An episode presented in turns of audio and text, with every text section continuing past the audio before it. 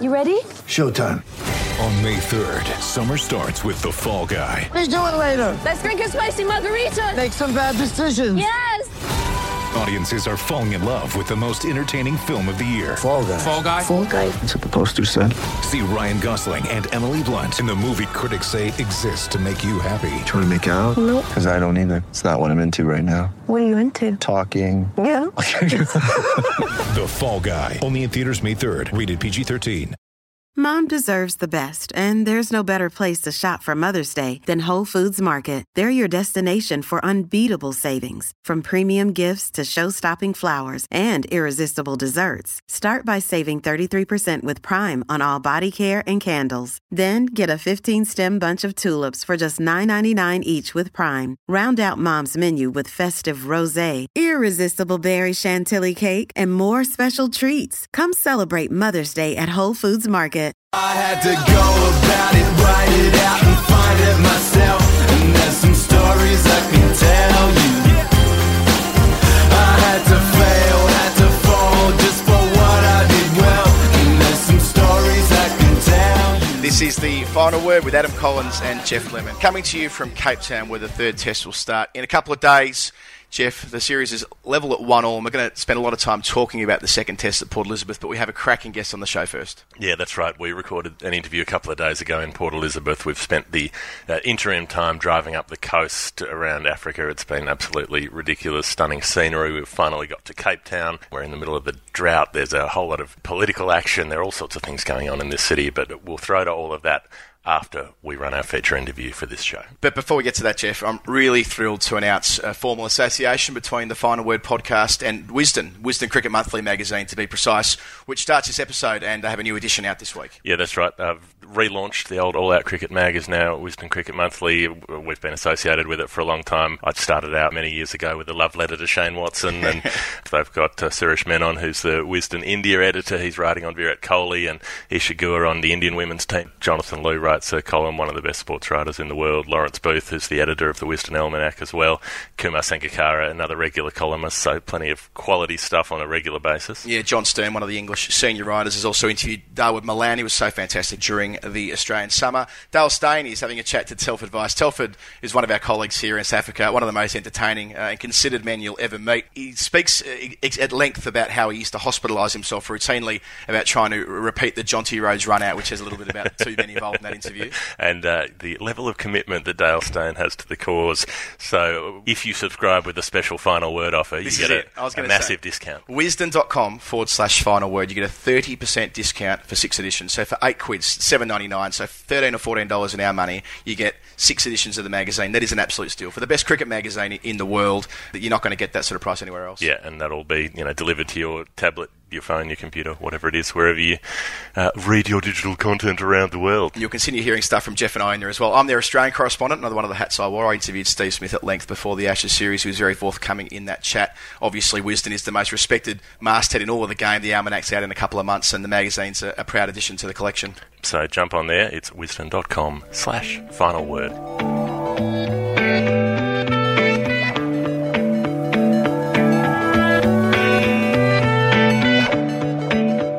This is the final word with Adam Collins and Geoff Lemon. Our feature interviews so far on the show have been with elite cricketers Jason Gillespie, Vic Marks, and David Warner. This time we're engaging a man who's made an art form of telling the stories of sport and holding decision makers to account. He started his career in the early 90s the old school way in the newspaper business at the Herald Sun. This included roles as the newspaper's film critic and music section editor. At the same time, he earned a reputation for interviewing and profiling the big names in sport, which has been a theme ever since. TV called Soon Enough, a feature on the nightly news in the middle of winter at cold football training sessions. He was famously evicted live on air from the new Docklands Football Stadium concourse by an overzealous security guard in the year 2000. When the Olympics came to Australia, he was in the middle of breaking open a big drug scandal. In 2001, he was back to the general newsbeat at Channel 7, where a Quill Award followed for outstanding reporting. But soon enough, he was back to sport full time and he's never left. From the early 2000s, he became a fixture on ABC Radio's coverage of football, horse racing, and tennis, graduating to the position of lead sport broadcaster in 2004. When the Offsiders television show began in 2005, he was a regular panellist and eventually took over as the show's host. From 2010, his AFL 360 show began on Foxtel, where it's become a nightly staple of the football season. He literally wrote the book on Australia's most famous mare, Black Caviar, the horse of a lifetime, and his call of her win at Royal Ascot became the soundtrack of an unforgettable moment just as it was when Kyle Chalmers won Olympic gold in the 100 metres freestyle at Rio in 2016. He's won every award in Australian sports broadcasting, including the AFL's most outstanding media performer in 2015 and 2017. And in cricket, he led the ABC's renewed coverage starting in 2015, where he hosted and commentated for three summers. On New Year's Day this year, he announced he'd moved to Melbourne's SEN 1116. He's already been to Minnesota to become the first Australian to call the Super Bowl, then came here to South Africa to call the first two Test matches. Then it's back to Melbourne for a morning show, Whateley, during the football week and football commentary at the weekend. Geoff and I have worked with him in various capacities over the last few years, and we're speaking to him today from his hotel in Port Elizabeth. Of course, it's none other than Gerard Whateley. G'day, Gerard. Adam, Geoff, thank you. It's a great honour to be part of it. It was a long intro, but I thought it was worth it to give the full picture to those who listen, not just Australia and in Melbourne, but abroad as to where you've been and, and where you're going. It, it's been quite the journey by any measure. Makes me sound quite busy, doesn't it? Gosh, there are so many moments which are really vivid. I've been incredibly lucky uh, when you recount a few as Olympic Games and Royal Ascot with Black Caviar and um, and cricket and footy and Melbourne Cups and that sort of thing. It is when I was growing up, my my nine year old self would hardly be able to believe that this is what we have been allowed to do because it's all I ever wanted is I'd be like a whole lot of kids in Australia. Footy, cricket, and racing were my heritage. Dad taught me everything that I know about sport. I can recall him saying to me one day we were sitting at the MCG. He said, "Imagine if they paid you to be here." And I can track my passion to that moment, and those are words which shaped my journey. There's an intensity to the way you go about it, you know, racing back and forth across the world, around the country. Are there times where you struggle to keep hold of that gratitude, or is that always there? No, there are moments where, like everybody, it wears you down, and you sort of feel like uh, it's a grind. But I do have this sort of embrace the grind. The grind is actually what makes it worthwhile, and then you remember that you're sitting at a Super Bowl. I mean, wow. And then you're doing Test cricket in South Africa on my first journey here. And back home, the lifeblood of Melbourne is AFL, so that awaits. So I, I've never taken it for granted, not a single day of it. So, yes, where there are moments where you get a bit weary and think, oh, gee, this is how we're going to go with today.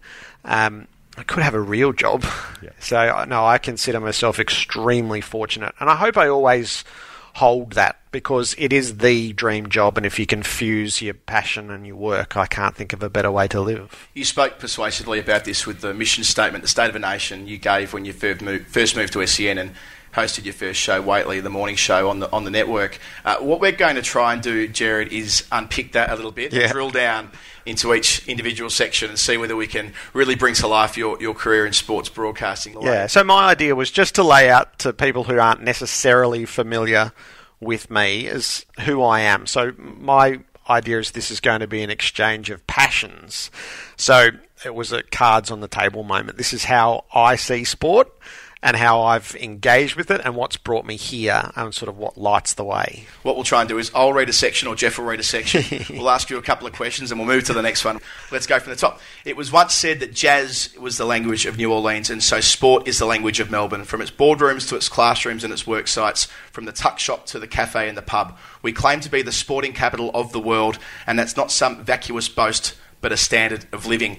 Why does it work for us like that in Melbourne and not elsewhere? Why is it so pronounced in our city? I think it's because of the spread of what we have and how we are born into it. We are born into an idea that sport is fundamental to our character, and it is our claim that you can enter any conversation at any level in Melbourne life uh, from all of those destinations if you've got some connection with sport. So it is what binds us it was the concept around AFL 360 was to get two people who were the polar opposite in life and see if every night they could stage a conversation about footy.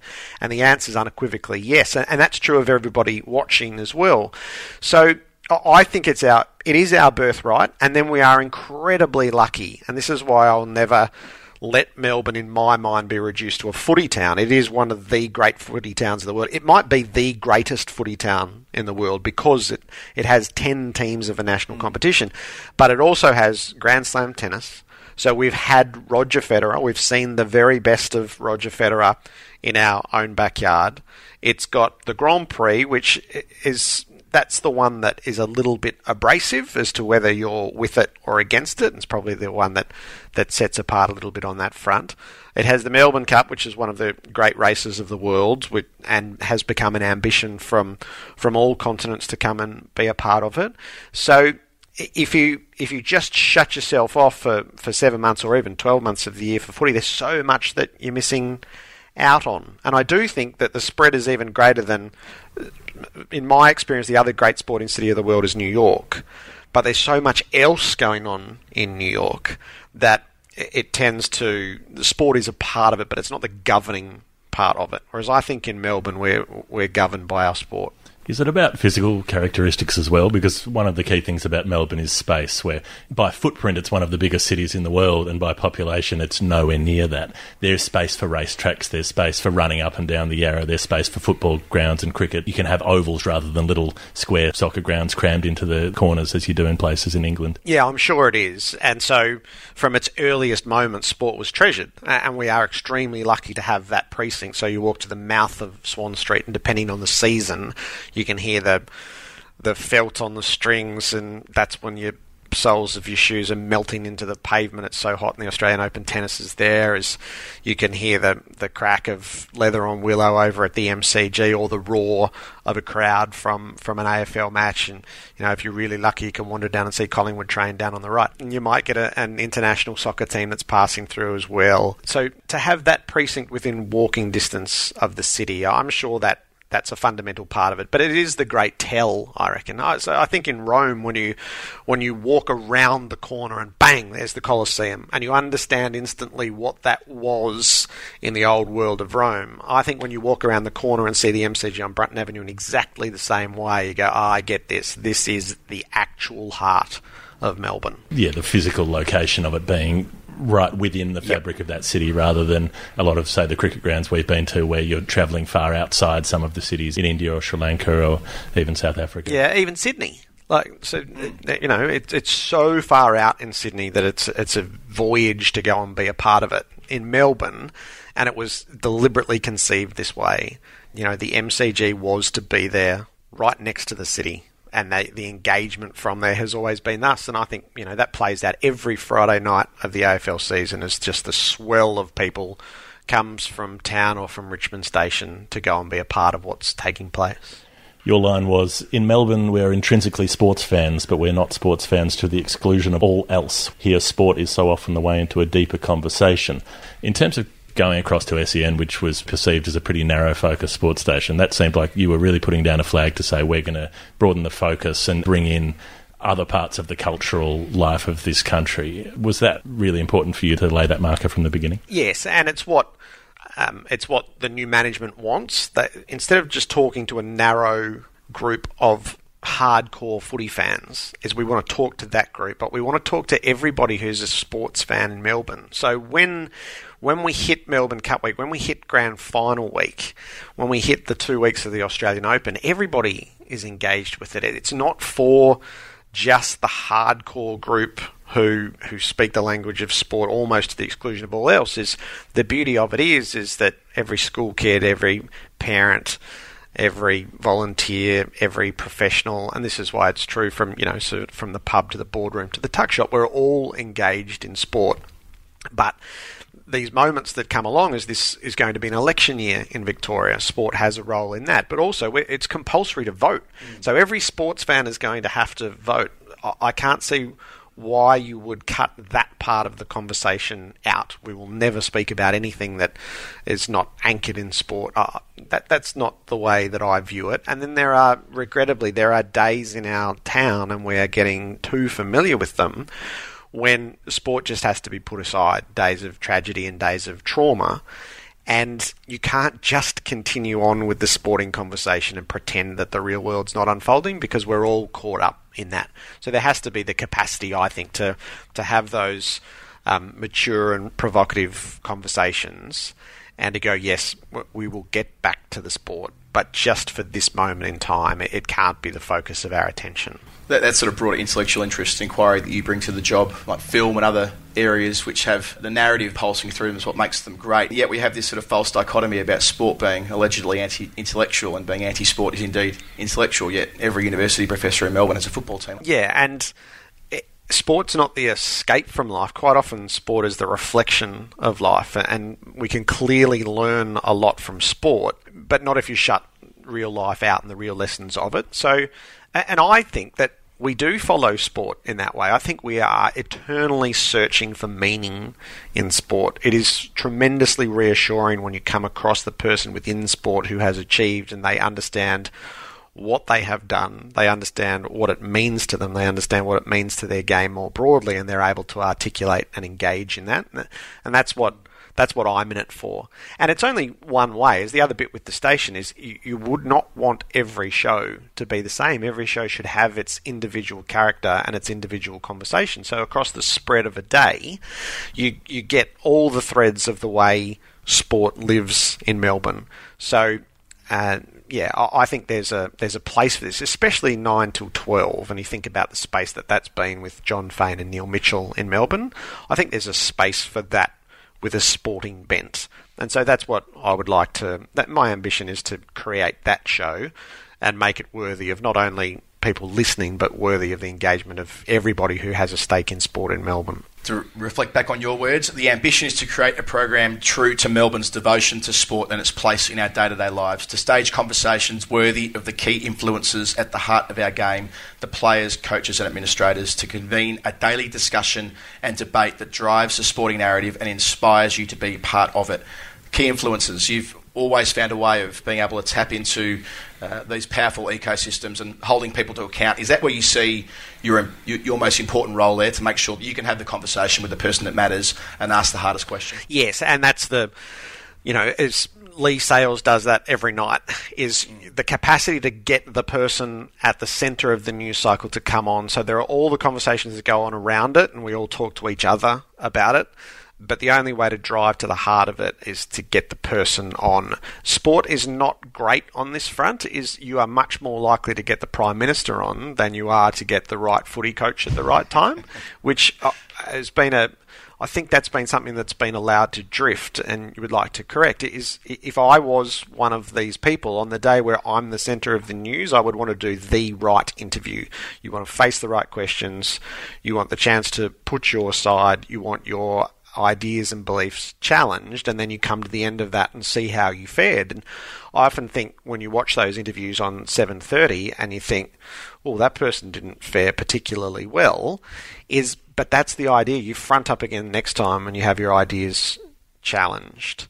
Uh, and I think there's there's because of the importance that sport holds in, in Melbourne and in Australia. I think that's right there to be done. Is on the day where Australia's cricket team culture is at the heat of the question. If I'm at home, I think the chief executive should be on that day in the right forum, being asked the right questions and being able to put forward what they believe and what they will do.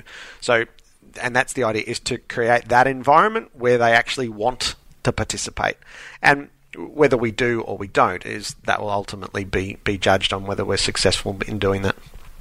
You said that you'd observe and revel in the seasons of our eclectic sporting city, and perhaps something that dulls the reflex negative response that has crept into our sporting consciousness and reminds us of its capacity to delight and bind. What do you mean by that negativity? And, and is, yep. it, is it about a polarised world? Is it reflecting broader political trends, or, or yes. what else do you yep. see there? So I think the flinch reaction is now a negative reaction, and that's not just sport. And I think you could you could look at American politics and and develop a thesis on that front. But sport centrally should give us joy. So sometimes in the past, I've listened to talkback and thought all of these people are so miserable about sport. How have we allowed ourselves to get there? Are we getting any joy from it? Are we just venting here, or is this how we're living our sporting experience? So I think certainly in, in my professional life, I have seen this happen. And exactly where the tipping point is, losing became more important than winning. So the reflex is to go, they lost hmm. instead of they won. Now, there's there's clearly both sides to that coin, but if you're always looking for why did they lose, and you go, well, sometimes the other team just beat them, and somebody must lose. So I think, regrettably, we've allowed ourselves to be walked down that path where we instantly obsess on the negative instead of missing the joyful moment of achievement. And so I, I think um, I, I really hold a, a, an active perspective on that. Don't look to the negative first. Let's just see what happened here, and then judge whether the game was won or whether it was lost, and editorially angle that way. But instead of just the flinch to the negative, um, I want to see if we can guide back to let's revel in it first, and then obsess over it second. I was thinking about that line when I was reading it last night. Do you think this has got dramatically worse in the last 10 years or so? Is it a little bit like uh, art imitating life? You mentioned US politics, but Australian politics, and in turn, sport has followed suit? Or do you think it was always that way and it's just got maybe 10% worse? No, I think it's got dramatically worse. And I can say that through my experience as a fan, and then I've watched it. I'm sure I've watched it during my professional career as it's gone further and further down that path and it will remain down that path. It's not going to suddenly lead a revolution back the other way. But if you can create a space where we revel first and mm. criticise second, and both are perfectly legitimate, So let's not forget to revel. I'm not saying let's not run the critical analysis, but let's not forget to revel because every day that you go to a sporting event, there is something you know, I sat there and watched AB de Villiers live across two days, and I haven't seen that firsthand before and th- so there's always something for us. But if you if you're only looking at it in one particular way, I think you you're not doing justice to it. And, and right as I say, right at the nub of it is, it, it just felt to me like too many people were reacting to sport that was making them miserable. That can't be the way we live because there's so much in life in recent years to make us genuinely miserable is surely sport is the, the antidote to part of that. So is it your job to be the conduit for that happiness? I think so. At least to talk about it. And then people either will want to or they won't want to, and you'll be able to judge that by whether people ring in and revel in the events of the weekend. And then we get to, you know, the, the questions for the relevant people at the relevant time.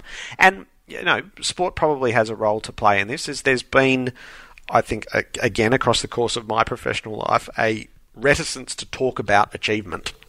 Individuals just immediately glibly deflect to the team instead of going, no, no, you, can we not talk about your personal achievement without it coming across as something else? Right. We understand that and then talk about the team and the team accomplishment is a lot. But in US sport, they are clearly, you know, they're braggarts in a way because they will. They'll talk about what they did and what their role in it. And if right. we're deprived that, and I think as a matter of conditioning, players have been conditioned not to revel in what they did. Uh, and I think that's a terrible pity because if they won't let us in, then how do we get in? It's something that I find a bit deadening where it's, okay, you've kicked eight goals, and the response will be, well, I was lucky to get on the end of a few, or you just made a brilliant hundred, oh, well, the other guys hung around with me, and yep. it was a team effort. And, and as you say, there's a reluctance to focus on actual brilliance when it's actually taken place before our eyes, and yep. then we're sort of being told, no, that didn't happen. And it is possible to do both. Like, I think especially in Australian sport, there's been a method towards being overcautious. Is don't talk about yourself. Oh, I can't really have that. It is in the moment of achievement, of course, there is team, and we will talk about team, but there is also the moment where sport is shaped by individual actions. Let's delve into those individual actions and do it in a sensible, measured way and create an environment where we're not asking you to be a braggart and we won't judge you as such, but give us an insight into how did it happen? What was it like? Did it build throughout an innings, throughout a day? Have you had a day like it? I think those are all those are all areas that a player should feel comfortable in talking about, and yet I think they've been conditioned to avoid. I wonder the upsurge of first person websites designed for athletes to tell their yeah. story in recent times is because they don't necessarily trust us. Yep. To do it for them as, as narrators, such as Nathan Lyon last year, took 8 for 50 at Bangalore. We called that test match, Gerard, and after the play, he, he attributed it to how well his colleagues bowled up the other end. He just took eight for fifty on day Yeah. one at Bangalore and set up a you know a fantastic Test match. I, I do think they don't maybe don't trust us to do our Yeah. jobs for them in a way that's fair and in a way that they can ensure will be consistent when they do poorly as well. Yep, and I think we've all played a role in getting there. So the only way out is to play an active role the other way. So that's my view. And then, so it is trying to create a space where, say, Glenn Maxwell, who's agreed uh, just in an editorial arrangement, there's no money involved, just to share his story throughout his cricketing year, be it Shield cricket, be it international cricket, be it the IPL. Just let us tap in every couple of weeks to what is going on. What what have you done? What are you feeling? What are you working on?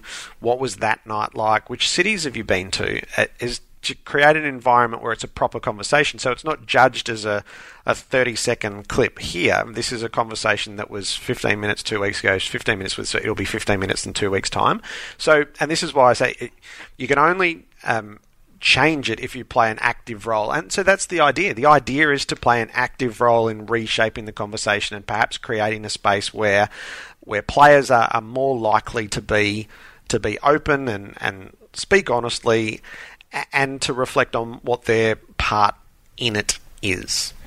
To the fun stuff, Gerard. Your, your words. I'm a child of Allan Border, Gary Ablett Sr., and LA Law. I'm inclined to think the peak of civilization was either WrestleMania 3 or the 1989 Grand Final. I'm certainly not going to argue with you on the second part there. These are the fun bits. So, okay, I want to know where you were sitting at the 1989 Grand Final, or alternatively, 89, 92, 94, 95. Those Grand Finals that Geelong lost Yep. in succession. I want to know what, where you were and how you felt those games as a younger man. So I was in the left forward pocket in '89. So it's interesting. Is your my view of the game is different to how it looks on television. This is one of the beauties of being there. So it was where Ablett came up over the boundary throw and kicked Oh, the goal. Yep. So that that was where I was. Um, it was you knew you'd been at something magnificent, and there was no real sense of disappointment uh, in, in my Geelong heart that day. Is the Blight era was an incredible era of footy where the actions were so much greater than the results in a way. So 89, and it does for everybody, doesn't it? it, it that lives as the most compelling and brutal and spectacular game. The team of the era against a Malcolm Blight coached Gary Ablett led team who you know put on the most extraordinary show. It was high scoring, and a few more minutes and it would have been a different result. And then there was the brutality hmm. to it right from the start to the end. So I don't think you could come up with a contest more packed with those elements and more satisfying than that. So every now and then, whenever it's on and I'll stumble across it, I'll sit there and watch some of it. But it lives just a bit differently in my mind than it looks on the telly. It, it's obviously reflected there, but that's the thing of being there. Are you still a fan watching it? When Schultz kicks that goal with 44 seconds to go, do you think we can get down the other end and still do it? We can still do it, or, or, or are you watching it more Um, impartially, nearly yeah. on? Because I don't. This is the weird bit. Is I don't crave winning that game, right. and that's you know the the history of it. It just lives. So I don't seek to change it. Um, I don't crave it panning out any differently. Uh, and that's that's not true of grand finals that followed, but there is something pure and magnificent about '89. Is '92 was disappointing because Geelong sort of looked the winners in the first half, but ultimately weren't good enough. Is the, the thing in the four years that they made it, they weren't the best team in any of those years, and they got beaten by the best team in each of those years. There are a couple of years where they didn't make it, where they were the best team, and those those grate a little bit. They botched ninety one, and then. 97 was botched on their behalf. But the best time I've ever had following footy was the final series of 94. And that's, you know, they were beautiful. I was in the southern stand, lower deck of the southern stand with my father, future father-in-law. Claire and I weren't married at that stage.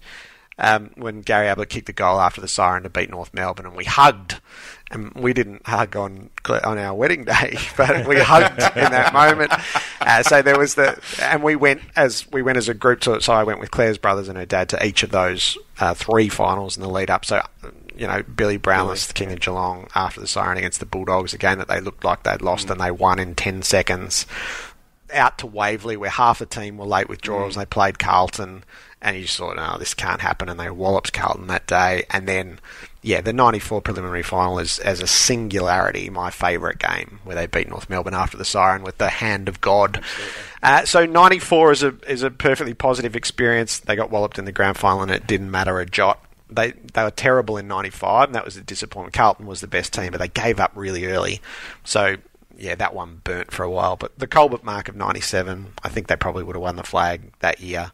Yeah, so that you know, I'm the same as every footy fan. There are there are the days that haunt you, and then there are days that give you just great pleasure, and not always in victory there was that feeling of surfing a wave through that 94 bit. I was at all those games as a kid, though, with my dad, and, and I think he felt this great sense of responsibility that he kept taking me to losing grand finals. And, and the, the, last in the sequence after, you know, the fourth, the, the, one in 95, fell on my birthday. It happened that year because they'd pushed it back out. Yep.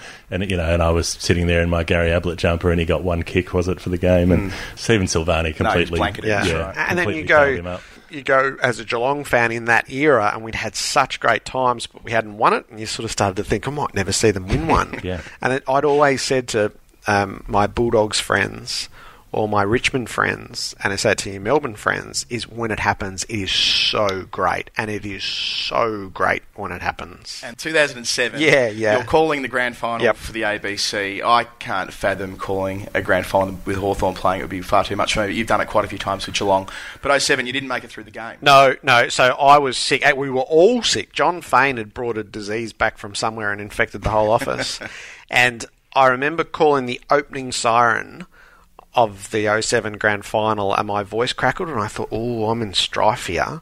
And I made it through the first half with a deteriorating voice, but just had nothing at half time. So I tagged out and uh, Rob Waters came in to call the second. We had to find someone to call it, and then Drew Morphett was sick as well. And by the presentation, he had no voice left. So Peter Donegan came in to call. He'd done the grand final sprint on telly, so he came in to do the presentations for us.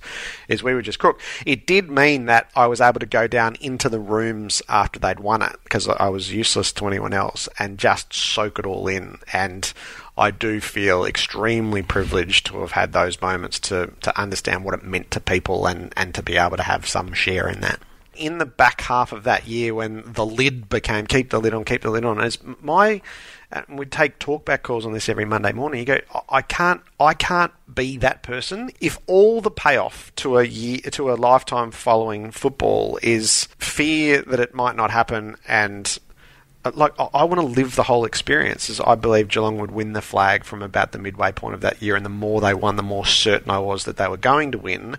And I did get the full payoff. Like the, I, they were home at the six minute mark of the second quarter. Mm. So I've got cautious friends who wouldn't believe in it until halfway through the last quarter when three quarter time. Yeah, yeah. no, sorry, the, the goal for, for us it was the goal just after three quarter time when the lead went to 100 points. Right, so I right. looked at my dad and said, "I think we're all right." so the, Nathan Ablett early in the mm. second quarter, and I knew they would win. But yeah. so I, I'm I'm a different I'm a different breed of supporter on that front, and and I truly think that you have to sort of I think if you hand yourself totally over to it, the payoff has to be more than, whew, mm. what a relief that we finally won it. It has to be that I waited my whole life for this. And so, you know, I go into every, I don't care whether people judge me, I go into every season thinking that they can win it and follow the journey until they don't. Hmm. but having seen them win three, uh, as I'm not a supporter that gets narky, and I actually get narky with supporters who do get narky. You go, how much more do you hmm. want? How much yep. more do you want to live through? And I think that and this is where a team that goes from I don't know whether we were with the downtrodden because we weren't because there was so much good stuff to watch. We got to watch Gary Ablett every week, senior and then junior. If all you can see is winning, then I think you've lost sight of what our journey was as a supporter group putting the other side of the equation for a grand final day, you've had to be the narrator, or you've had the privilege of being the narrator for, for many people's special moment for me, 2008, we spoke about this before. I won't forget your call of the 2008 grand final, especially the closing moments. You talk about 89, Dennis Cometti, you know, ladies and gentlemen, you've witnessed a classic. Like these last moments of grand finals yeah. are so important. How much work do you put into those to make sure that you have the right words to capture the emotion of people who are experiencing something they will never forget? Yeah, so this is there's no right or wrong to this. It's just how I approach it. You have to have the words to match the feet, and then there's that awkward ground in the middle is you don't want to script things because sport isn't that. It's spontaneous. But you do want to have an immediate understanding of this is what happens, this is what it means, this is where it fits. So you want to have thought through the possibilities, in my opinion. No, no, not you. I. I want to have thought through the possibilities contained within this contest. And if this happens, or this happens, or this happens. And I tend to wander early and last quarters and start to think about, right, so where are we? What are we leading to? And what does that look like? And sometimes you feel like you get it, and sometimes you don't. And Bruce McAvaney's really good on this, as he says, you know, there are Friday nights, he goes home and he's lying awake in the hotel and he goes, Oh, that's what I should have said. and it's three hours too late. But then there are the days where you go, where you just say it and you think, Yeah, yeah, that's exactly what this is. So my mo- motivators are you want to do justice to what's in front of you, and then you want to be able to convey it to people who aren't there. So that those are the two responsibilities. It's not an indulgence. So calling Hawthorn beating Geelong is I, I don't find that difficult. Yes, mm. I have a set of disappointments in my heart, but they're not entitled to be aired because it's not a personal indulgence to be there. It's a responsibility to be there and make sure that Hawthorn's moment lives. Hmm. So when people ask, "Do you find it difficult to to call John?" I don't, and I think there is a bias in the ear of some listeners who will sort of never get past the fact that they know a caller belongs to something or another. But you're not there for that. You're there to try to do justice to the feats of the day. I think that ties back into what you were talking about before about exhaustion and weariness and so on. I sometimes think when calling a particularly slow, dull session of a test match, I can't afford to believe that this is boring because I've got people listening who need to be entertained and they need to they need me to find something in the contest. They need me to find some energy to help them enjoy it. Otherwise, if my boredom is infecting everybody else who's listening in, then I'm doing a disservice yeah. to those Uh, people. so I think that that's right. It, it's not you have no right to be bored. If the contest is legitimately boring, then you do have a responsibility to convey the way that these men are playing, the way these women are playing is is terrible. Hmm. So there was a game I gave up on a game a lot of years ago at Docklands between Melbourne and the Giants when Kevin Sheedy gave up on the game, and so it was the early days of the Giants, and he put everybody back and it, it was it was ridiculous. But that was it wasn't the personal indulgence of going well. I'm bored. This is wasting my time. It's going. They've actually given up on this game, and therefore it was boring. So the delineations are in there. It, it's your job to search for what's going on. So the the middle session of day two, none for forty three. That wasn't boring. No. Is that that was in its own peculiar way. It was entirely compelling. There were no runs being scored. Yep.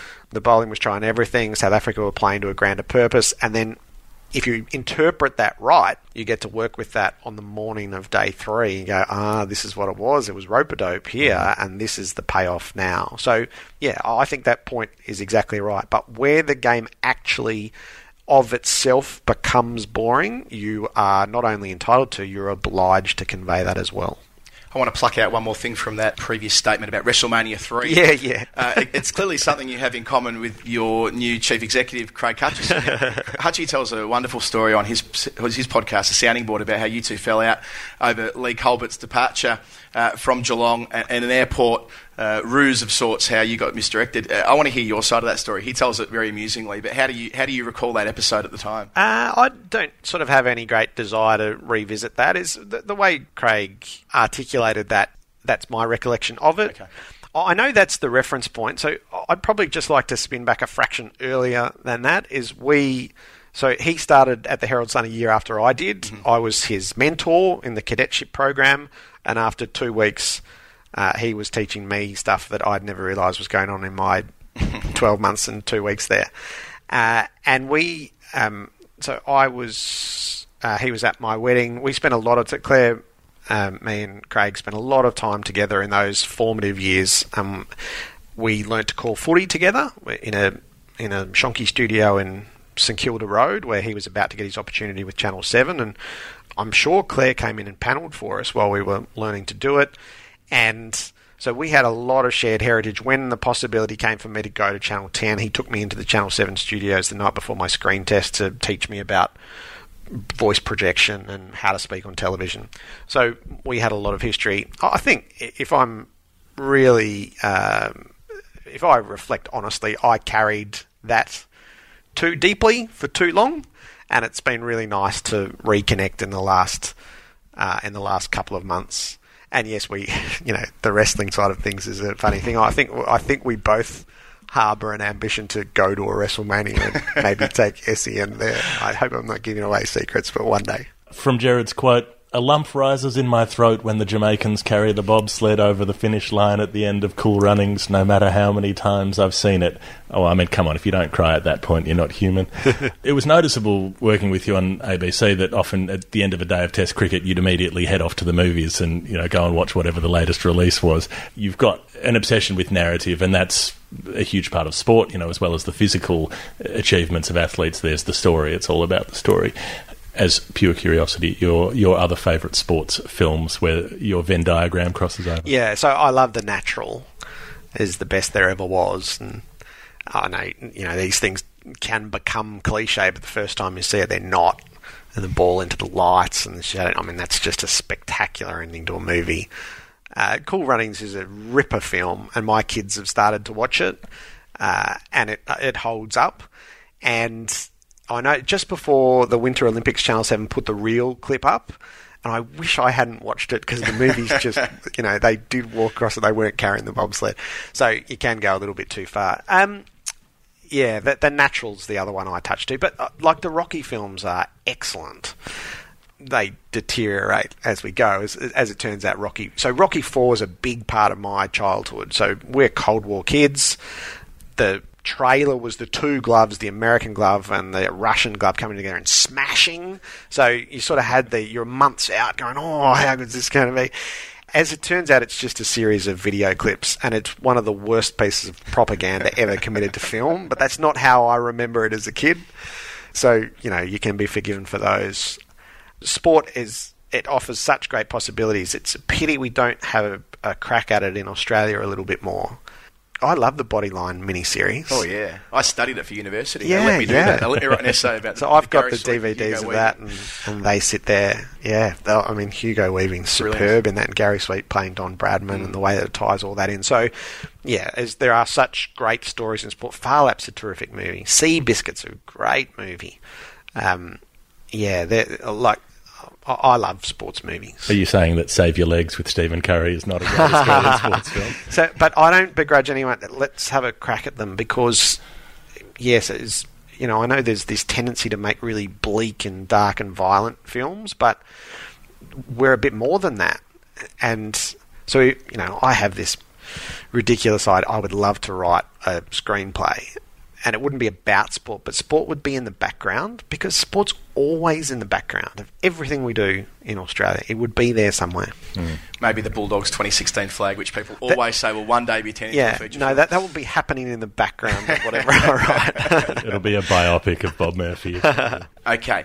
I like it when the Marshes play for Australia. Now, I wanted to use this as an entry point to your relationship with cricket Yep. more broadly. Was there a frustration for you when you came to be calling cricket for the ABC and people reflexively said, "But he's the footy racing guy. What's he doing? Yeah, What's yeah. he doing in the summer commentating cricket? He's not. He's not that guy." Yeah, so I'm a sports broadcaster, and I think if you're fair about that and look through my body of work, you know that I'm not one thing nor another. And I really like, uh, I, I've studied what happens in the States, and you look at Al Michaels and the sports that he's done, is there is the capacity to move between them and have an expertise that belongs to all of them, and you respect the game, you respect the differences in the game. But nor do you have to quarantine one from the other. Like there are, I found when I came to cricket, there were obvious lessons from footy, which cricket hadn't learnt, and some of it was about high performance, and some of it was about selection, and every sport is different but there's an arrogance if you think no we're completely removed from the rest of the idea of high performance sport. That's just not true. It's not true from baseball to football to ice hockey to basketball in the states. And it's not true from footy to cricket to racing to rugby league in Australia. So uh, it wasn't a frustration. It was just i- if that's all if you think I'm the footy guy then you haven't been paying attention. And I'll just get to work give me a go. And if I'm no good at it, then that's fine.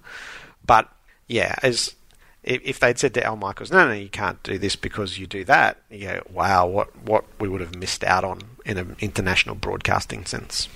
Did you go into that with a determination to prove your worth there, or were Uh, you just about? worth. No, the, the determination was a collective determination. It was to, um, it was to re-energize, and that has been the, that had been the task given to me. So it wasn't a personal crusade. It was to re-energize uh, the cricket on the ABC, and and bring it into the modern setup of the way sport was broadcast. That was outlined to me very specifically, and what I did was absolutely in line with what our superiors had asked for. And you grew up with cricket just as you did football. Yeah, absolutely. racing, So my three were footy cricket racing growing up. I wasn't a very good cricketer, but I was certainly a better cricketer than I was a footballer, and I was a better cricketer than I was a punter. So, so the the sport had always held a place for me, and I understood it, and I studied it, and I'd readied myself for it. Tell us about your background with it, though. Didn't you run off from a cricket game to go and uh, s- get to the races? Yeah, that's or- true. So the 1990 Cox Plate. So the first horse I ever loved was Better Loosen Up,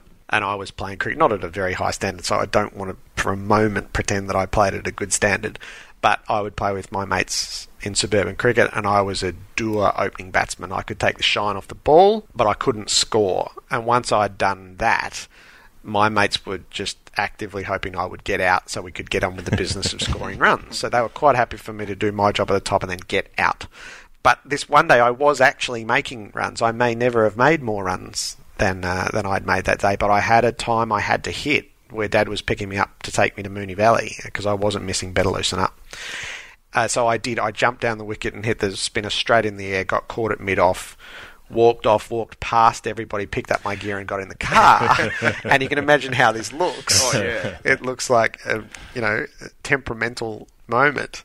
But I just had to get to the valley, and it was it's still it's such a great Cox Plate. You should have a bet on yourself. Yeah, so Might uh, have cleaned yeah. up more on the cricket. So I'm absolutely guilty of that. Do you see yourself as a broadcaster now being that, that quintessential footy in the winter, cricket in the summer, and doing that cycle and touring with the cricket as you have in the last couple of years? Is this the, the next stage for you as a, a long term project? And and I guess this is the dream at SEN is to Craig Hutchison's dream is to accumulate rights to live sport to augment the conversation around sport. And yeah, one of the great attractions in going there is to is to be part of that and to, to be at the forefront of that. And so, you know, my my first experiences are Super Bowl, which was just incredible, South African Test cricket, and then back home for AFL. So I feel like it's delivered against the idea of what it was going to be. And I feel especially lucky um, to be to have these opportunities. And yeah, is you know, if Winx goes to Royal Ascot, I want to be there. I want to be everywhere, but yeah. So, but there are certain demands that you have to meet. You said you're still holding with Black Caviar Yeah. over Winx. Uh, do you do you enjoy the needle you get from people? Yeah? I do. I've always enjoyed that as the idea that I loved Black Caviar, which I'm totally guilty of. Is uh, I've really enjoyed the interaction with people on that front. I sort of feel like if you were living in the 30s and it turned out your reputation was you loved Phar Lap, you'd probably feel like you'd spent your time well. Yep. But uh, equally, you can't and you can't just jump from one to the next to the next. What would it say about me if I jumped to Yeah. Winx from Black Caviar? You'd all sit there and go, "Hey, where's the loyalty?" So- Swapping horses midstream. yeah, yeah. So I'm happy to stick with what I saw and just admire from afar what Winx is doing. Well, Tommy Woodcock used to sleep in the stall with. Yeah. So, you know, there, there's a lot of love for. when you went to Royal Ascot in 2012 and put on the top hat and the tails and all the rest and, and called that famous victory, which was won by, I can't remember what the margin was, but, you know, Yeah, it was a short head, I think it was. It short- felt like a nose. a short head or a nose, whatever it was, it was it was a clutch call for you going all the way to Yeah. one horse race and the pressure around that day and the preparation required to call a race like that being so far away and other variables as well and to, to nail it, how satisfying was that? Yeah, it was. It's a really interesting experience. I because I was writing the book, there was a lot at stake. Sort of, I hadn't thought about the call a whole lot, which probably sounds a little bit ridiculous. As it really was about the last chapter of the book, and um, it's one of the rare times I've felt like I've had a stake in what I was calling. Like it really did matter that she won. The rest of the time is history is history, and you're there to document it. So it was a fascinating week Uh, it was it's one of the great experiences I've had. I had a calling post uh, literally in the rafters of the grandstand. Uh, it didn't have the equipment there that you would typically like to have. Um, they were a long, long way away, so I wasn't I wasn't set up in a broadcast box with my racing binoculars and that sort of thing. So there was a, a bit of a margin for error in it. Uh, I didn't. Uh, I'm happy to say I didn't see Luke Nolan ease up on Black Caviar in that way. It was, and you know, the call it, it's there as, as Moonlight Cloud starts to flash at Black Caviar, and, and that's what there. And and on the line, I felt there was definitely a margin, and was happy to go with that. But it wasn't until I got downstairs afterwards that you realise the magnitude of what had happened. He hmm. dropped his hands, eased up on her, and then just pushed her out to the end, which was, um, you know, th- it was incredible to document in the book. But in the moment that happened, I-, I wasn't in a position to be able to see that. So, you know, I don't think technically it's a um, it's a very good call even, but it, it, it, the last 25 seconds is very true to what unfolded, and I've never been more tempted to hold my breath at the end of that than in anything else that I've done, and that would have been hopeless on radio.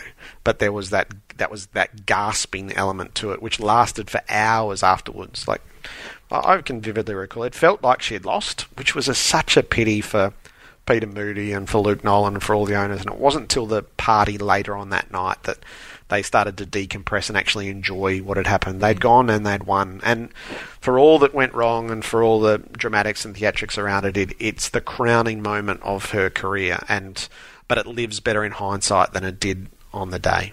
How do you forgive yourself when you feel like you've got something wrong? Uh, you, you have to live with what happens. So all you can do is give yourself the best chance, and if you fumble it, you fumble it, and you know it.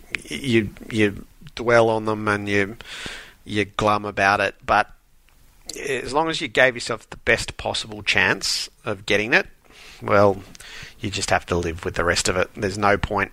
You can't go back and do it again. You can't voice over the top of it. Hmm. You know, the final stages of the Melbourne Cup, you just have to get it right, and that's the you know that's the pressure and the challenge of the job. Yeah, but you have to get to a point where you go. You've got to be able to live with what happens and what you say, and you know, it's just if if it goes wrong, then it's just mea culpa. Is you know, it, it happened.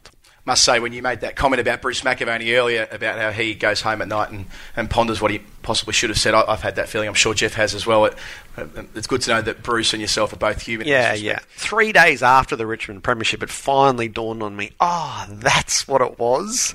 So, you know, what's there is fine, but you go, ah, oh, and it took three days and you know maybe that was the magnitude of it all. You go, oh, I wish that had come to me in the in the three minutes before the final siren.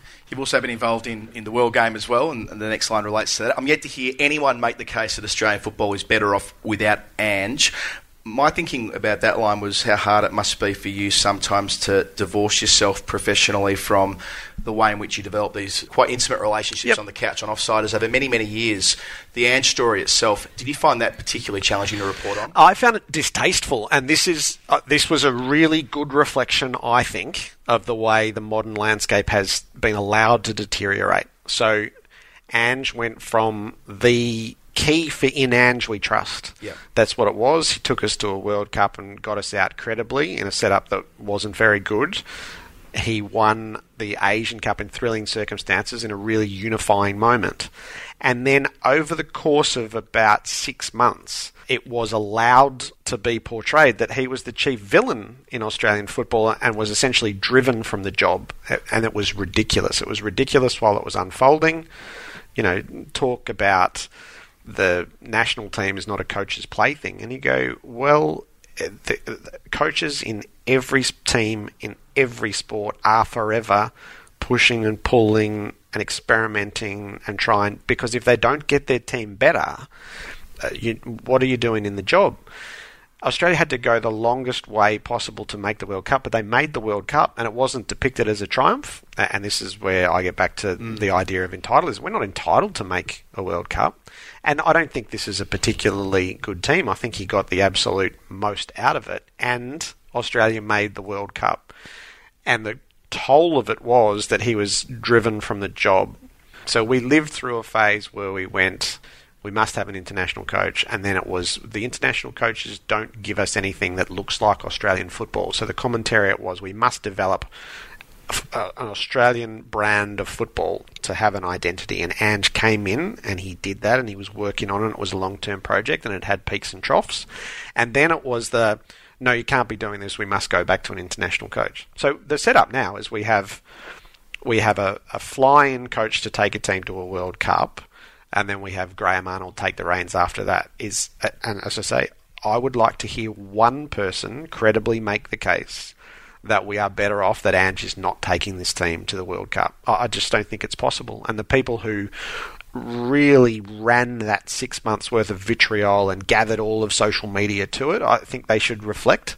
I think they should ask themselves. And I think they were completely wrong in what was going on, and they're completely wrong now, and there should be a bit of accountability for that.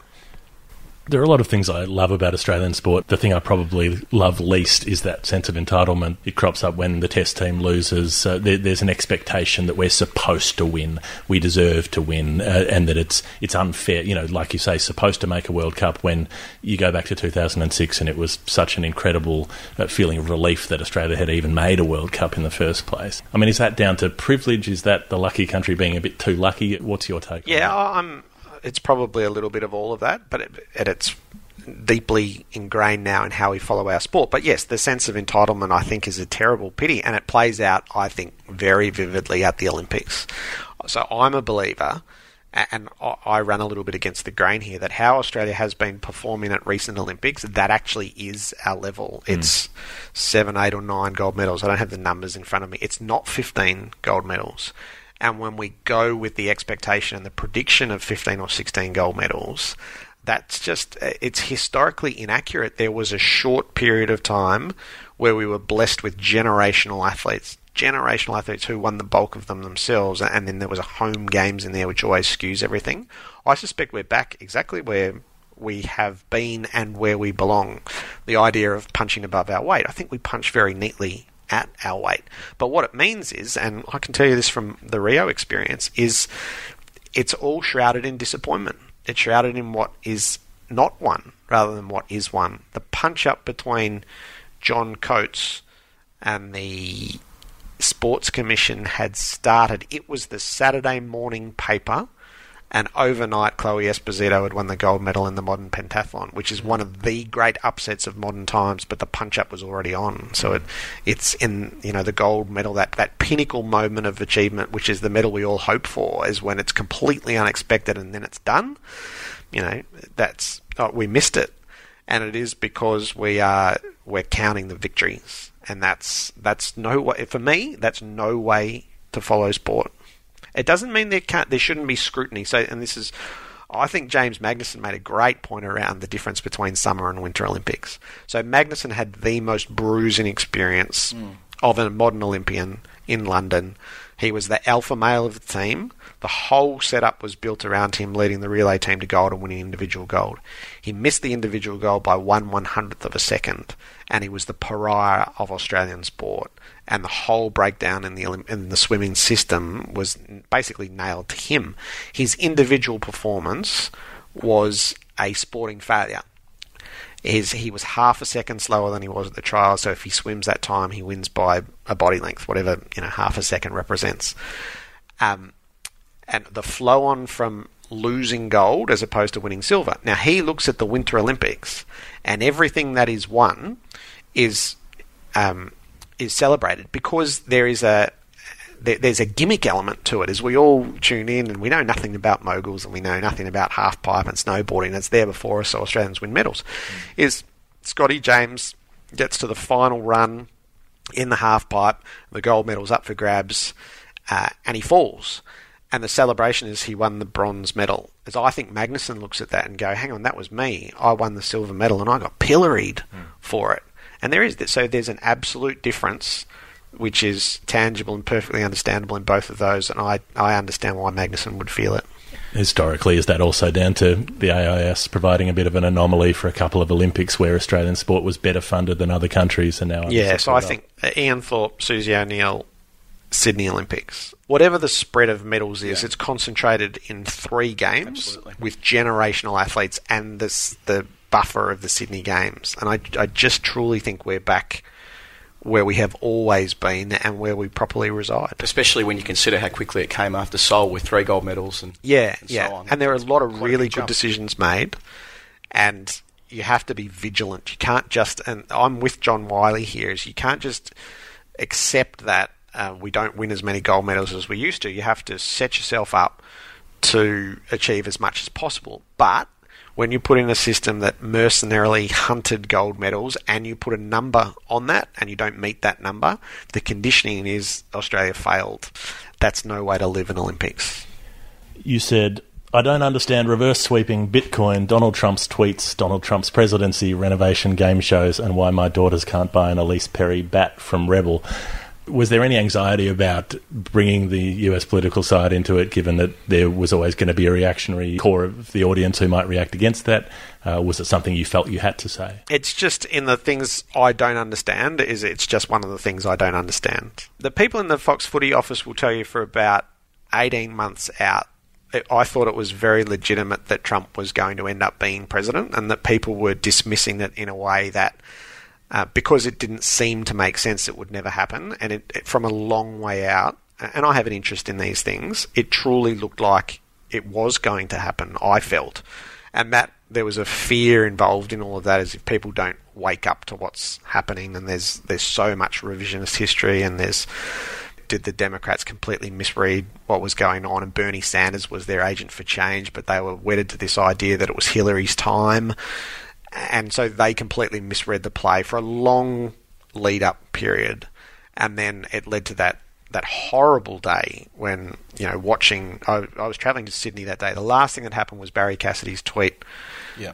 that it was over, that he wouldn't win, and then by the time I turned the phone back on in Sydney, it, it, it had moved on those graphs which showed the way that the counting had moved across an hour and a half. And so I'm a bit of a believer that all the old analytics in politics are broken, but they are still being applied in the same way as if, if people will be told how to vote in the way that they used to, and they clearly won't. And the more you tell them, the more they'll go, "No, we're not doing that. We'll do whatever we want to do."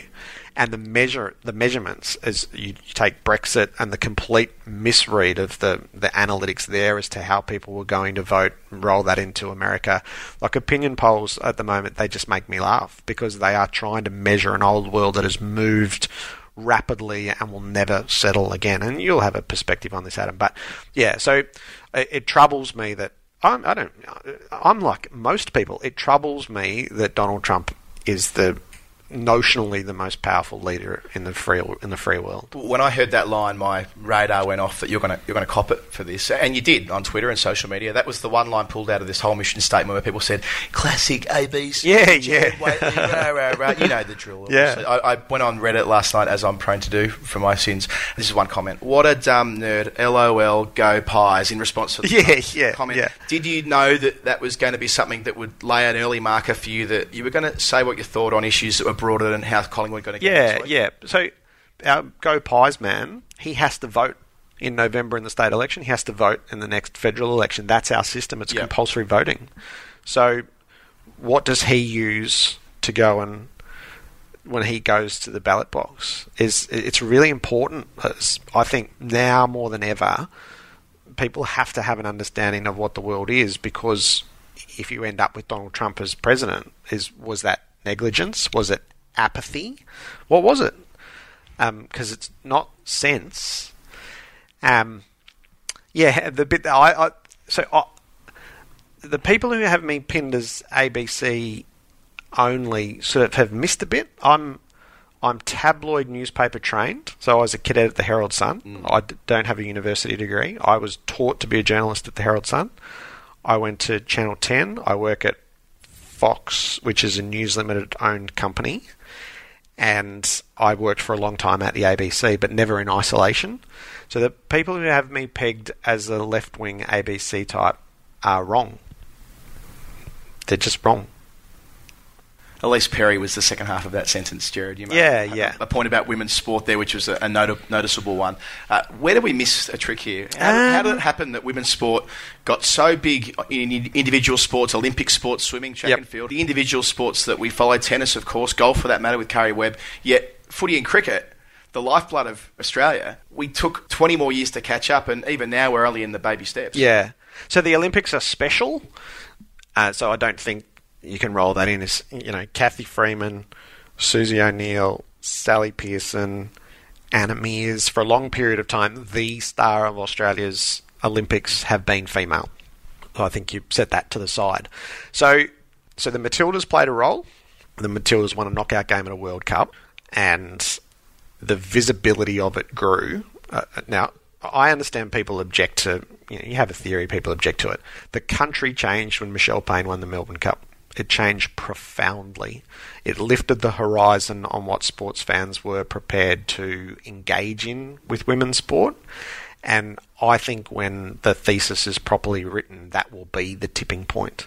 And there were all these outstanding Australian sportswomen who weren't basking in the glow that they should have broadly. Their achievements were there, but they weren't being recognised and elevated in the same way. And out the back of that, there was just this tidal wave. And, you know, you look at it now, Sam Kerr's the best footballer in Australia, male or female, doesn't matter. When she goes out to play, she carries the national interest and she scores. She's phenomenal. Ellyse Perry, the double century that she made as sort of the rightful moment that she was finally entitled to and she got. The AFLW was a social movement rather than a football competition and it will settle into being a football competition over the next five to ten years, but it's not going to disappear because the people involved and the women around it will simply not let it regress. Is we've finally we've finally crossed the threshold, and it's a really difficult landscape. Like with it comes legitimate criticism and scrutiny and analysis and ratings and sponsorships and all of that. But these are these are the baby steps. But we're past the threshold where it, you know, it was declared that women's sport wouldn't be watched and couldn't be profitable, and there weren't careers to be had. Is we're there, and it'll take a generation, but we finally got past the threshold. And the last thing to catch up is, and Shannon Gill from Kookaburra told me that there are a couple of women's bats, but when my daughter started to play cricket in year seven, and I wanted to go and buy her a bat, is the lag was is I wanted a Meg Lanning bat or an Ellyse Perry bat and I could only get a Dave Warner bat or a Steve Smith bat. And you go, there's there's such a lag here. And I did for one moment contemplate. I wonder if you could get the licensing rights to this and get it on the shelves because I will be like so many fathers and daughters. is we're all looking for the same thing and we will all buy it for them. I don't want Beck to have the kaboom. I want her to have the the Ellyse Perry bat. 'Cause I grew up with the Allan Border Duncan Fearnley five star special. That's what we've done as kids, and that's what our daughters should be able to have. And I'm sure in a year or two years, but there there is a lag there. Another line from you here. Like a good few of you, I imagine my dad taught me most of what I know about sports, supplemented by Bruce McAvaney and Les Carlyon. On Bruce, you've been linked for so long to be the successor to Bruce one day, to be the narrator on TV as well as radio at those big football moments. How do you respond to that sort of assumption? It's there's nothing you can do about it. It's not my choice, so I don't think about it. But I do think about Bruce. Like he- is one of the world's great broadcasters, and when you hear him do the hundred meter final at the Olympics, you know, go and find me a better call. Of all of the people who are sitting in the stand doing it for their countries, go and find me a better call than what Bruce produces. And I suspect when when his time comes, it will. Uh, uh, we've lived through it, but it will suddenly dawn on us, going, "Wow, how blessed we have been that we have had the best sports broadcaster in the world telling us these stories for such a long period of time." And whether we took it for granted or sort of people go in and out of um, of fad as to you know, I I understand there are people who criticise Bruce and you go, well, that's just that's very comforting. Is you will never please everybody all of the time, but we will look back and go, he always had the the right words and the right tone for the moments that will live, and and So that side of it is something to clearly aspire to, but also just to appreciate that we had it, we've and we've still got it, and not to miss it. Don't miss it. This is so good. It reminds me of the way that Laurie Oakes was spoken about in my last few years. Yeah, yeah. It was quite clear Laurie was going to retire at some stage, but they hadn't quite worked out who was going to replace him. There wasn't like a you're the natural successor to Laurie yeah, Oakes. and so- you can't succeed him. So whoever takes up the reins of Bruce's duties, it's not a continuation Mm. of Bruce. It's not a continuation of Laurie. Is Laurie's an inspiration um, for any journalist? Is don't run with a pack. Those sorts of things is, but you can't be that. So whoever um, moves in after, you can't be Bruce. You have to be your own person, and you have to do it in your own way. And then the body of work that was Bruce's sort of it, it, it lives because of it. Tim Lane was another hero of yours, Yeah. and uh, working with him for the first time, how was that? Uh, it was great. Is that I'm a big believer that in a in a two man commentary team um, in a football game is the chemistry is vital. So you learn and you try to live up to, uh, and you take threads away from every game, and it makes you better every time that you go. And yeah, is it's a it's a shared experience. I reckon it's it's very hard to do in isolation, and the better the people you work with, the better you in, will inevitably be. Another line from you. My wife is smarter than me, although she reserved her sporting passions for the committee room at Flemington and Crown on the afternoon of the Brownlow. Is she the most understanding person in the world? Yeah, I think you're Claire flying is. around the planet constantly. We're a partnership, Claire and I. So we've been going out since we were 17 and we were married when we were 22. So everything that we've done, we've done together. Family life, travel. Uh, And I feel really lucky with that. Is everyone has their own experiences of when they travel and then when they set up. But Claire and I have been through it all together. So we make our decisions together. She's made enormous professional sacrifices to indulge what I've been able to do. We've got three kids who are 13, 10 and 5 and that's clearly the hardest part of the job is is missing moments in their lives and their upbringing and part of the, the footprint at SEN is actually it sounds weird but it's a more family foot friendly footprint than what the ABC was which is a bit harder to sell at home when you've been to Minneapolis and South Africa and flying back for two nights in between. yeah, yeah, but I'll get I'll have a legitimate day off each week during the footy season, which I haven't had since 360 started. So I'll be there on, you know, hopefully Sundays or Fridays, but maybe a little bit of sport and that sort of thing. So yeah, it, that's a balancing act, and you can't do it selfishly. You have to do it together, and we are great partners, and I love Claire dearly, and yeah, the kids sort of get used to what it is, but it's never easy when you go to leave. Is that that's always the hardest part when you go to leave for a couple of weeks. It's never quite the same when you're phoning in from home. Gerard, you said, I believe the sporting gods are real, vengeful, and perverse. So do I. If you were king, would there be odds on the telly of footy and cricket as we were watching play take place? There wouldn't be the encouragement for gambling. Uh, th- This is it's a it's happened so quickly and it's happened so overwhelmingly, and we will come to regret it as a society. So when we were growing up, sport was about tipping, but it now feels like too much of sport is about betting. And I'm not puritanical about this. I do have a bet on the races. I don't bet on sport, um, but I'll, I have a punt on the races. So I'm not um, I'm not adverse to it. But it, it, it was a wave of free money which sport overdosed on heavily without really any thought for what the consequences of that might be. So when I turn on the NFL game on Monday morning and I follow it, but I'm not exactly up to speed with where we all are, I want to know who's the favourite and who's the underdog because it helps my understanding of the game. Are the Broncos expected to win here, or if they win, is it an upset? that's the only framing I'll accept around odds. And it's really important. It's important to know who am I expecting to win here so I understand if there's an upset or not. The rest of it is just, it's regrettable. And it's not regrettable that you can bet on sport. It is regrettable how not only normalised but encouraged, and for a period of time, and this has been wound back, it felt like to really be involved you had to have a bet. And I think that that was a really terrible overreach. We haven't had a chance to talk about your call of the Super Bowl because your statement predates that. Just give us an insight how you went from not having called NFL football before to giving a, a commentary on it that American websites are judged as the best call of the biggest moment of the game. Just give us a quick snapshot of how you managed to pull that off. So I had a month, and the first thing I did was started to listen to it on radio. So Westwood One had the the national calls of the playoff games. So the first step was to how do they do it? And it immediately made sense to me. And in fact, I was of the view that the, it was preferable on radio than how it is on television, as having listened to a couple of games. And then you start to work through the mechanics. Okay, so how does this set up? Each play sets up, the play action is short, and then there's the reflection on what happened. And the you know, one of the parts is the ball always goes to the quarterback. He's got two, an option left or right, or he's got about four options in front of him. Is he going to pass? Is he going to throw? And then who are those players? The rest is fully immersing yourself in the game and telling the story.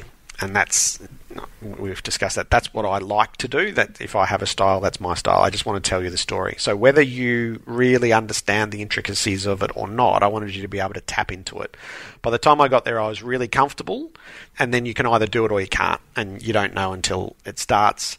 But what I knew is it would sound great because I'd been listening to it. So unless I totally botched it, it was going to sound great coming through the radio. It was the Super Bowl itself. It was like arriving in an Olympic city, but with only one event. So from the moment you got there, you were totally immersed in it. The game was utterly brilliant with moments, so many moments, um, and yeah, to be able to tap those. And then it's the thing is, it either comes to you in the moment that it happens or it doesn't. And in a couple of those moments, I just sort of felt like it. I said the right things, and the you know the most gratifying part was the reaction of the audience back home, who would either resent the fact that we were calling a major American event, which in truth is the biggest international sporting event of the year, or they would go, "Yeah, we're totally into this, even though we only vaguely understand it." And it was the latter, and so I found that extremely gratifying that people were able to tap into it, and that's part of the ambition is we want to take the sports loving public of Melbourne, and because of technology, everyone around Australia, we want to take them to these events. Why wouldn't you want to be there? So instead of that flinch reaction going, don't do that, you shouldn't be doing that, you go, no, no, no, come with us. It'll be great. Imagine if one day we could take you to the US Masters. You'd want to be there. I would want to be there. Whether it's me or not, is as a listener, you go, yeah, yeah, take me there. So let's drop the, oh, why would you do that? And go, yeah, take us there. It'll be awesome looking at those events around the world, you said, I believe the deeds of an individual, Cathy Freeman in Sydney, Cadel Evans in France, Ashton Agar at Trent Bridge, can brighten the mood of the entire country. To look at the relationship between Indigenous Australians and migrant Australians, from my perspective, it hasn't got any better since Cathy Freeman won that gold medal. Uh, we seem to have as negative an attitude from non Indigenous Australians towards Indigenous people as, as ever. Are we less equipped to celebrate a moment like that than we were at the time? Is there a path forward to make that improve? That's a hard question where I don't feel like I have a great level of expertise on the social and cultural side of it. What I do know is that no, I think it was such a transcending moment, and Cathy Freeman's pride in being an Indigenous person, uh, I think, touched all of us, and it may not have changed things. There is sometimes I feel like if we narrowed it down to footy, for a lot of people, their only connection to an Indigenous person might be their player, might be Eddie Betts. I think Eddie Betts provides a disproportionate amount of joy. I, I think clearly beyond any other player is Lance Franklin is different. Cyril Rioli is different again. There's something about Eddie Betts, and it is so profoundly disturbing that the joy that he provides us is then tempered by the racial abuse that he gets from you say from time to time from time to time is routinely in my book why would and I think that's grossly unfair and it's a miserable reflection of us as a people someone who provides all of us with a disproportionate amount of joy then gets exposed to something which profoundly affects the way that he's able to engage with society and with his own sport. I think that's a dismal, dismal moment for us as a society. I don't know the way through it, but when it happens, it is so deeply upsetting. The last line, Gerard, of your, your statement. By way of a last first word, as it were, I've seen a few movies recently. I rather like Tom Hanks with Ben Bradlee's legendary My God, the Fun, but have settled on Gary Oldman's Churchill. Here's not to buggering it up. Gerard, is that the tightrope you need? Is this kind of how you operate? I- I- That you need that level of exhilaration? You need to know that if it doesn't quite go to plan, that it will be a mess. Do you need that to stay at the peak of your powers to keep you finely tuned? Uh, I like the it's live. So if your first hour doesn't go well, you've got your second hour to make amends for it, and then you've got your third hour to fix it up again. So nothing is a little bit like sport. It's not lost. Uh, Is I guess you can lose you can lose a game in the first session, can't you? But you can't lose the broadcast in the first session. So there's always the opportunity to improve. So I strive to learn every broadcast, and I try to improve every time I do it. And that's uh, that won't be any different to the way people lead their professional lives in any other sphere. It's just it's in something that we all have an engagement in. So there'll be moments that don't work. Uh, I think the modern phrase is fail fast and move on to the next thing. I'm totally up for that. But if you don't try something, I'm not quite sure why you're doing it. So I'm not a. Let's not swim between the flags. Let's be a bit bolder than that. And my God, the fun is, you know, that first morning when I got told Roger Federer's on the line, you go, yes, this, how good is this? And this morning back in Melbourne, Tiger Woods was on the line with Gary Lyon and Tim Watson. And you go, so there's the adrenaline shot if you're the one talking. But then there's this moment if you're the audience, we're about to hear Tiger Woods. My God, the fun. So uh, you have to be prepared to take chances. You put yourself out there. There's some people who'll never go for you, and that's okay. I think there's the capacity to do something that people will really enjoy if they open their hearts and their minds up to it. And something a little bit different is why would we want everything the same all the time? So let's be bold and I'm the only one with anything at stake here. Everyone else just gets to come along and join in the conversation and I hope people do. You know, as I- love talking sport beyond all else. As I don't know how long we've been doing this, but I reckon we could do this for the next three hours, the three of us. And this is how we all are with sport.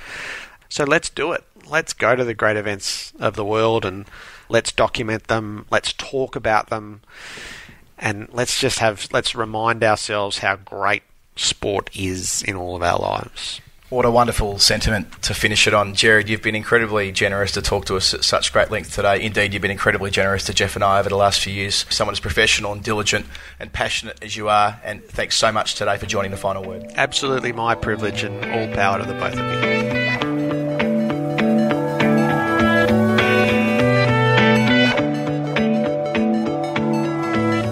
This is the final word with Adam Collins and Geoff Lemon. Not often you get someone on the other side of the desk who's usually asking all the questions, the one who's being interrogated by us. And Yeah, I mean, it's it's interesting to reverse people's positions, and also, I guess, when you focus so much on sport to get a broader view of things, to talk about politics, to talk about broader cultural stuff, uh, and, and to get into someone's personal relationship with sport. Whereas in commentary, you're creating someone else's personal response to it. You're providing the voice for it, but you've got to keep yourself out of it. Well, he mentioned the 89 grand final. That for me is just that's just wonderful. Hearing just how important that all is to him, and I know that as rabid football supporters as well as cricket broadcasters and cricket writers, we know that feeling all too well.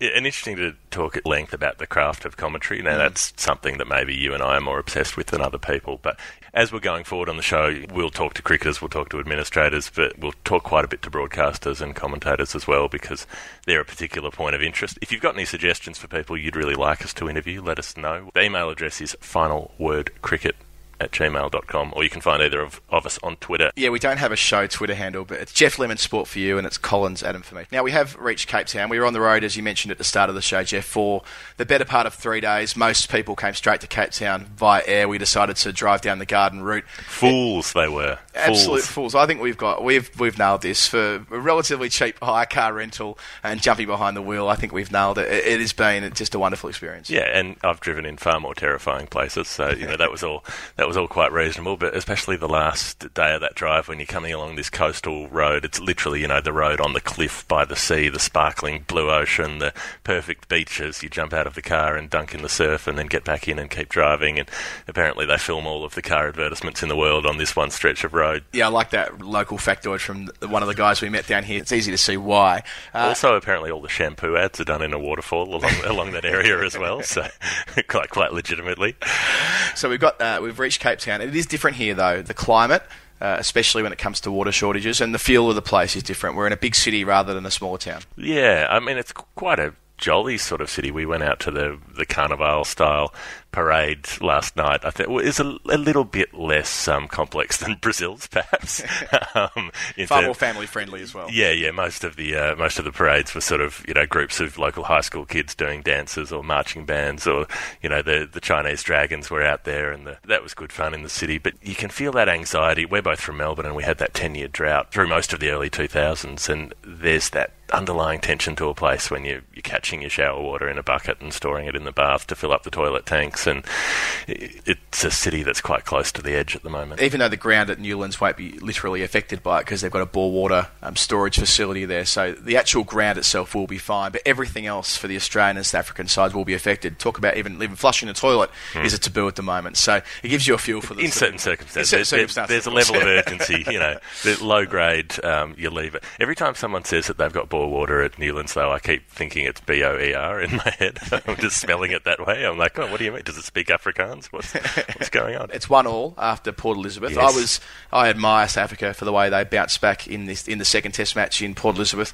I thought they could have easily dropped their bundle after at the end of day one. It was fairly clear that Kagiso Rabada would miss the rest of the series, mm. and they instead they, they found an extra gear. De Villiers was outstanding. Rabada was rubbed out, but again he was every bit as important in the final analysis of the Test match as De Villiers. We leave the first half of the series seeing two big countries with a fantastic rivalry landing one blow on each other, which should, as it, as it stands, uh, develop uh, into a, a wonderful series. I think Rabada was basically saying, "Well, bugger it, you know, I'm I'm out. I'm probably missing, so I'm just going to go hell for leather and uh, at least make sure that I affect this Test match. And, and if they do manage to get up in this series, so much of it will be down to him. If we're not going to get Dale Steyn playing in this Test match, which would be absolutely perfect given the long record he has over a decade playing this country, I think that Morkel's the next best as far as the story is concerned. Playing at Newlands four years ago, that's where he broke Michael Clarke's shoulder in one of the most fearsome displays of fast bowling we've seen in modern times. Now, he was out of form badly at the first Test match at Durban, but, you know, this is the champion of the game for a reason. He's so close to that 300 um, wicket threshold. I think he's three away from breaking that record there as well. So, a lot to play for for him. I think it'd be a wonderful way for him to finish his Test career, influencing one more Test match against Australia. Well, yeah, one or two, but influencing a series because that's always been the thing with Morkel. Is he's a good bowler, but he hasn't been a great bowler against Australia. Mm. The Aussies take him apart more than anyone else. I think he averages over forty against Australia It's as 20 opposed to yeah, twenty-seven, against everyone that's else. Right. But yeah, the idea of him coming in and bowling fast at Newlands, which is, Yep. if it is quick, if they do leave some grass on it, Mm. he's got the perfect height, obviously, uh, to generate some seriously awkward times for the Australian batsman, which would be wonderful to see at his pace. But he's got to be able to turn that into wicket taking potential. And that was the thing, you know, you talk about the Michael Clarke spell, and it was fearsome, but it didn't get him out. Mm, didn't true. get David Warner out. They both made hundreds. Yep. Australia won the test match.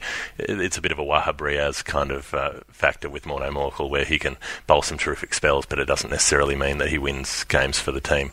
And, and maybe that sort of short pitch barrage from him works against teams that are less suited against it, you know. But when he finally pitched the ball up at Durban, he got wickets. Same with So- Rabada at Port Elizabeth, really. His first spell was less potent when he pitched the ball up later with the ball reversing just a tad after the lunch break. That's when he really did the most damage. I kind of like the way that he um, set up Warner. He was at his toes or he was at his head, and, and he beat the bat a couple of times in that spell. Uh, Warner looked, uh, you know, a, a fraction slower than he normally would. He wasn't up on the balls of his feet punching through point, that's for sure. He eventually picked him up with a snorter. So that was a great. If anything, I'm, I'm most sad about the Rabada thing is not getting to see him bowl against David Warner again. He seems to save his best for the opposition's best players. He's got that extra gear he can work up into when he knows there is something on the line, far more riding on it than before. His strike rate, I love the fact that his strike rate's below 40. He's one of four bowlers in the history of Test cricket to have a strike rate under 40, and two of those guys bowled in the 1890s. So Right. you chuck Shane Bond in there too. I think he's got Shane Bond covered as well at the moment. Yeah, so I think he does. So And- he might be the third best ever. The sample size is big enough now. He's played enough Test cricket over the last couple of years for that actually to mean something. we had a 10 wicket match for the fourth time in his career. That's Mm. four times in 28 tests. Makhaya Ntini was four times in over 100 Test Yep. matches, and Dale Steyn has five in 86. Speaking of best players in the teams, Steve Smith has been kept very quiet, and it's Keshav Maharaj, not fearsome fast bowling, but wily left arm spin. They're always wily, aren't they? Whenever I see Keshav Maharaj in the schoolbook, I always think of Kesha. A friend of mine went on tour with Kesha many years ago, and there was one rule when you're on the Kesha tour bus you can't mention the name Katy Perry. I wonder if it's the same in the Wow. South African change rooms. He's been brilliant, um, especially at Durban, the way he bowls to Smith and set him up. That was the big moment of the Test match. That was the moment, wasn't it? We Yeah. saw what Smith can do in the second innings when huge games were on the line, i.e., last year at Pune. And once that moment had occurred, it was relatively downhill for the Australians, notwithstanding what Khawaja was able to do in the final session. Katy Perry really broke through with what is a classic cricket song, if you think about it. You're hot and you're cold, you're yes and you're no, you're up and you're down, you're in and you're out. No prep's gone into that, I should add. You know that off the top of your head. Oh, of course I do. You're, you're in and you're out of the side. Absolute cricketing terminology. You're yes and you're no. You're yes, no, wait. Oh, That, that's a tribute to Dean Jones, I heard as well. Yeah, exactly. Um, you had you had a cat named after Dino. That No, I, I, I had two cats called Dino. Both of them, their demise came uh, due to a vehicle not being quick enough between the wickets. a bit of hesitation. Yeah. Started out, got halfway down, turned around, tried to go back. yes, no, wait, sorry. I shouldn't be laughing, but um, it's it's long enough ago. Is it funny yet? Oh, come on, I think so. I think if you had cats die on the road named Dipper and and uh, and Dino, I think we can laugh about that now. I don't think either of the men in question would be too worried about it. No, and you know the cats are in a better place. I think so as They've- well. they've Better than my backyard. Exactly, they've gone some. I'm making the sign of the cross right now. if you you can't see that on Notorious, the podcast. notorious religious man, Geoff Lemon. Yeah, exactly. Me and Matthew Hayden, Yeah, Christians that's of convenience. Absolutely. Wasn't that the terminology? Didn't we start talking about Keshav Maharaj about five minutes ago? We What did, I want to say about Maharaj is what I love more than anything about this analysis is that Smith against all bowlers since the start of 2017, so all forms of bowling, averages over 100.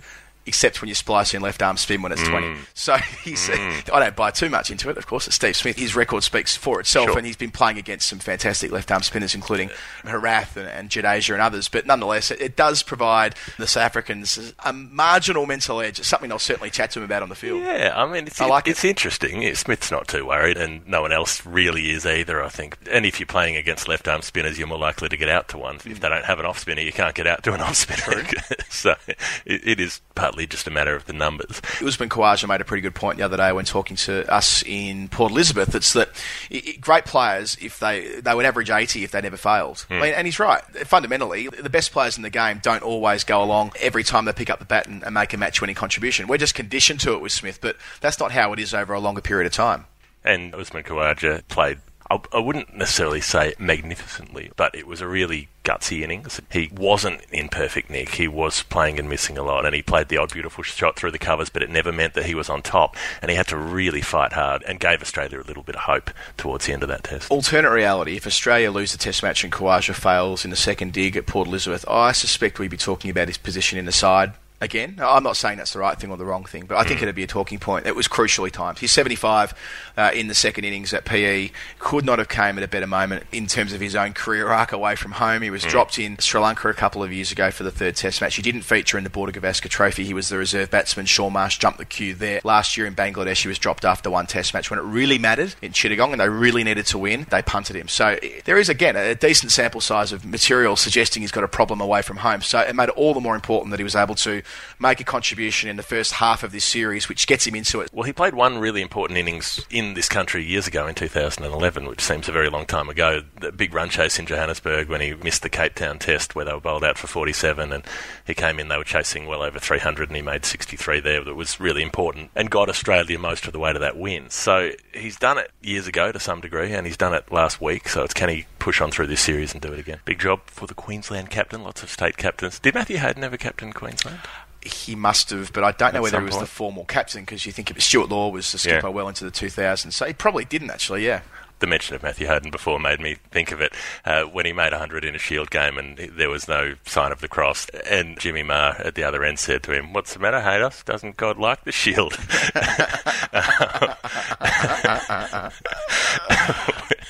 when you're sledging your own team, that's that's when it's good. That's when I'm all for sledging. Yeah, he's shown you how to dominate an attack, as does AB de Villiers. Sorry, it's a that's a that's a loose segue there, but I'm going to do it anyway because we haven't talked so about corny. AB Your segues are always so corny. We're there now. We're there now. Let's talk about AB. He was playing in a way that you rarely see a player that far ahead of everyone else in the series. That's Yeah. where he's at at the moment. It- It's almost insulting to all of the other batsmen. He's kind of giving them a middle finger because they just look nowhere near him.